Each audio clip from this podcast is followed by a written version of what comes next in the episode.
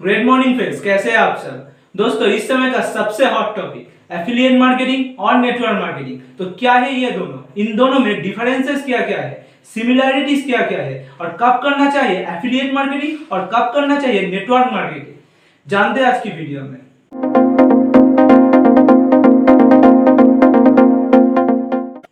Network marketing और affiliate marketing का definition से शुरुआत करते हैं। नेटवर्क मार्केटिंग क्या है? इस चैनल में वीडियो ऑलरेडी अवेलेबल है।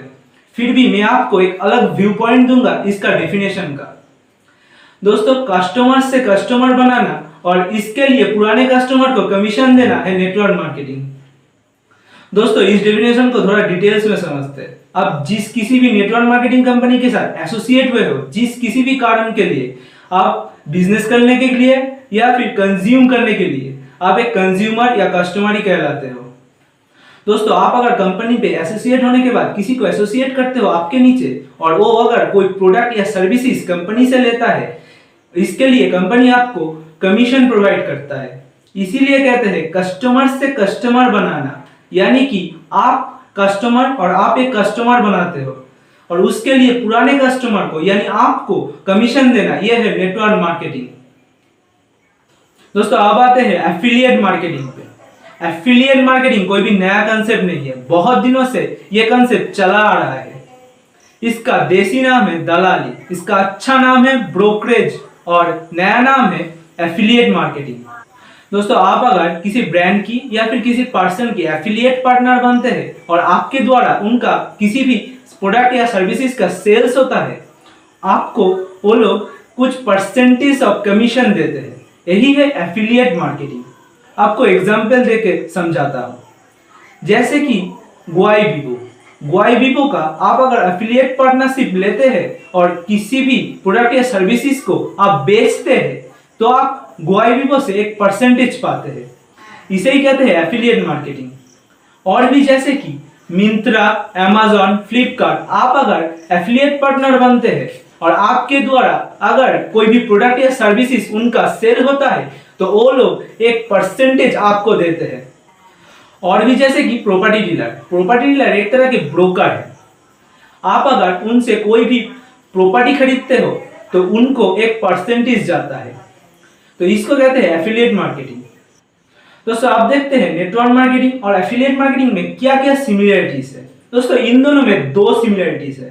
नंबर वन आप किसी और के प्रोडक्ट या सर्विसेज़ को सेल करते हो। नंबर टू सिमिलरिटी है।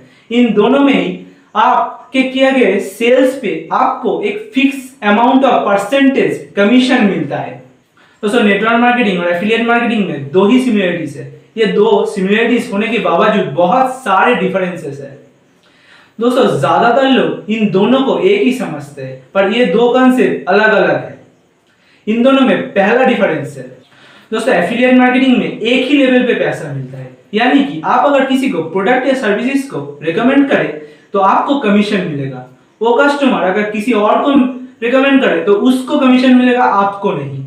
पर नेटवर्क मार्केटिंग में मल्टी लेवल्स में पैसा मिलता है। यानी कि आप अगर किसी को रिकमेंड करें तो उसका पैसा आपको मिलेगा और उस कस्टमर किसी और को रिकमेंड करे तो उनको भी मिलेगा और आपको भी मिलेगा। यानी कि मल्टी लेवल्स में पैसा जाता है नेटवर्क मार्केटिंग में। दोस्तों एफिलिएट मार्केटिंग में टीम वर्क काम नहीं करता। आप एक वन मैन आर्मी होते हो। यानी कि आप ही सेल्स प्रोड्यूस करते हो और आपको ही कमीशन मिलता है। पर नेटवर्क मार्केटिंग में एक टीम वर्क काम करता है। आप आपके नीचे एसोसिएट क्रिएट करते हो और उन लोग अपने नीचे एसोसिएट क्रिएट करते हैं। और सब लोगों का सेल्स का परसेंटेज आपको मिलता है। ऐसे ही चलता है नेटवर्क मार्केटिंग दोस्तों थर्ड डिफरेंस है। एफिलिएट मार्केटिंग एक एक्टिव इनकम का सोर्स है। क्योंकि आप जब काम करते हो सेल्स प्रोड्यूस करते हो, तभी आपको पैसा आता है। आपके टीम नहीं होते। है आप एक वन मैन आर्मी होते हो। इसलिए ये एक एक्टिव इनकम का सोर्स है। पर नेटवर्क मार्केटिंग पे आप एक टीम को क्रिएट करते हो। आप काम करे या ना करे, आपके टीम आपके लिए काम करता है और आपको पैसा आता है। इसलिए ये पैसिव इनकम का सोर्स बन जाता है। दोस्तों, अब आते हैं। आपको नेटवर्क मार्केटिंग करना चाहिए या फिर एफिलिएट मार्केटिंग दोस्तों, ये दोनों ही कंसेप्ट बहुत ही पावरफुल है।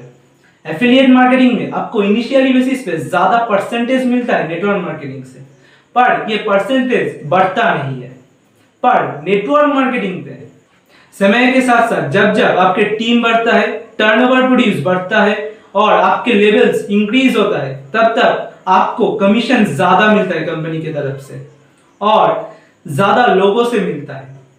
इसीलिए आप अगर लीडरशिप टीम गेम पे विश्वास रखते हो तो आपको नेटवर्क मार्केटिंग करना चाहिए। या फिर आप अगर इनिशियल बेसिस पे ज़्यादा पैसा, यानी कि ज़्यादा कमीशन चाहते हो तो आपको एफिलिएट मार्केटिंग करना चाहिए।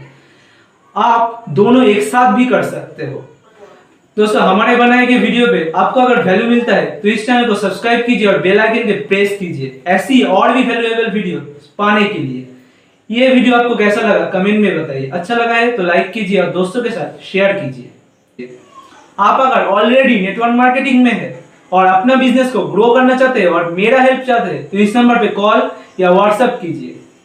आप अगर किसी और बिज़नेस में भी है और अपना बिज़नेस को ग्रो करना चाहते हैं तो इस नंबर पे कॉल या व्हाट्सएप कीजिए।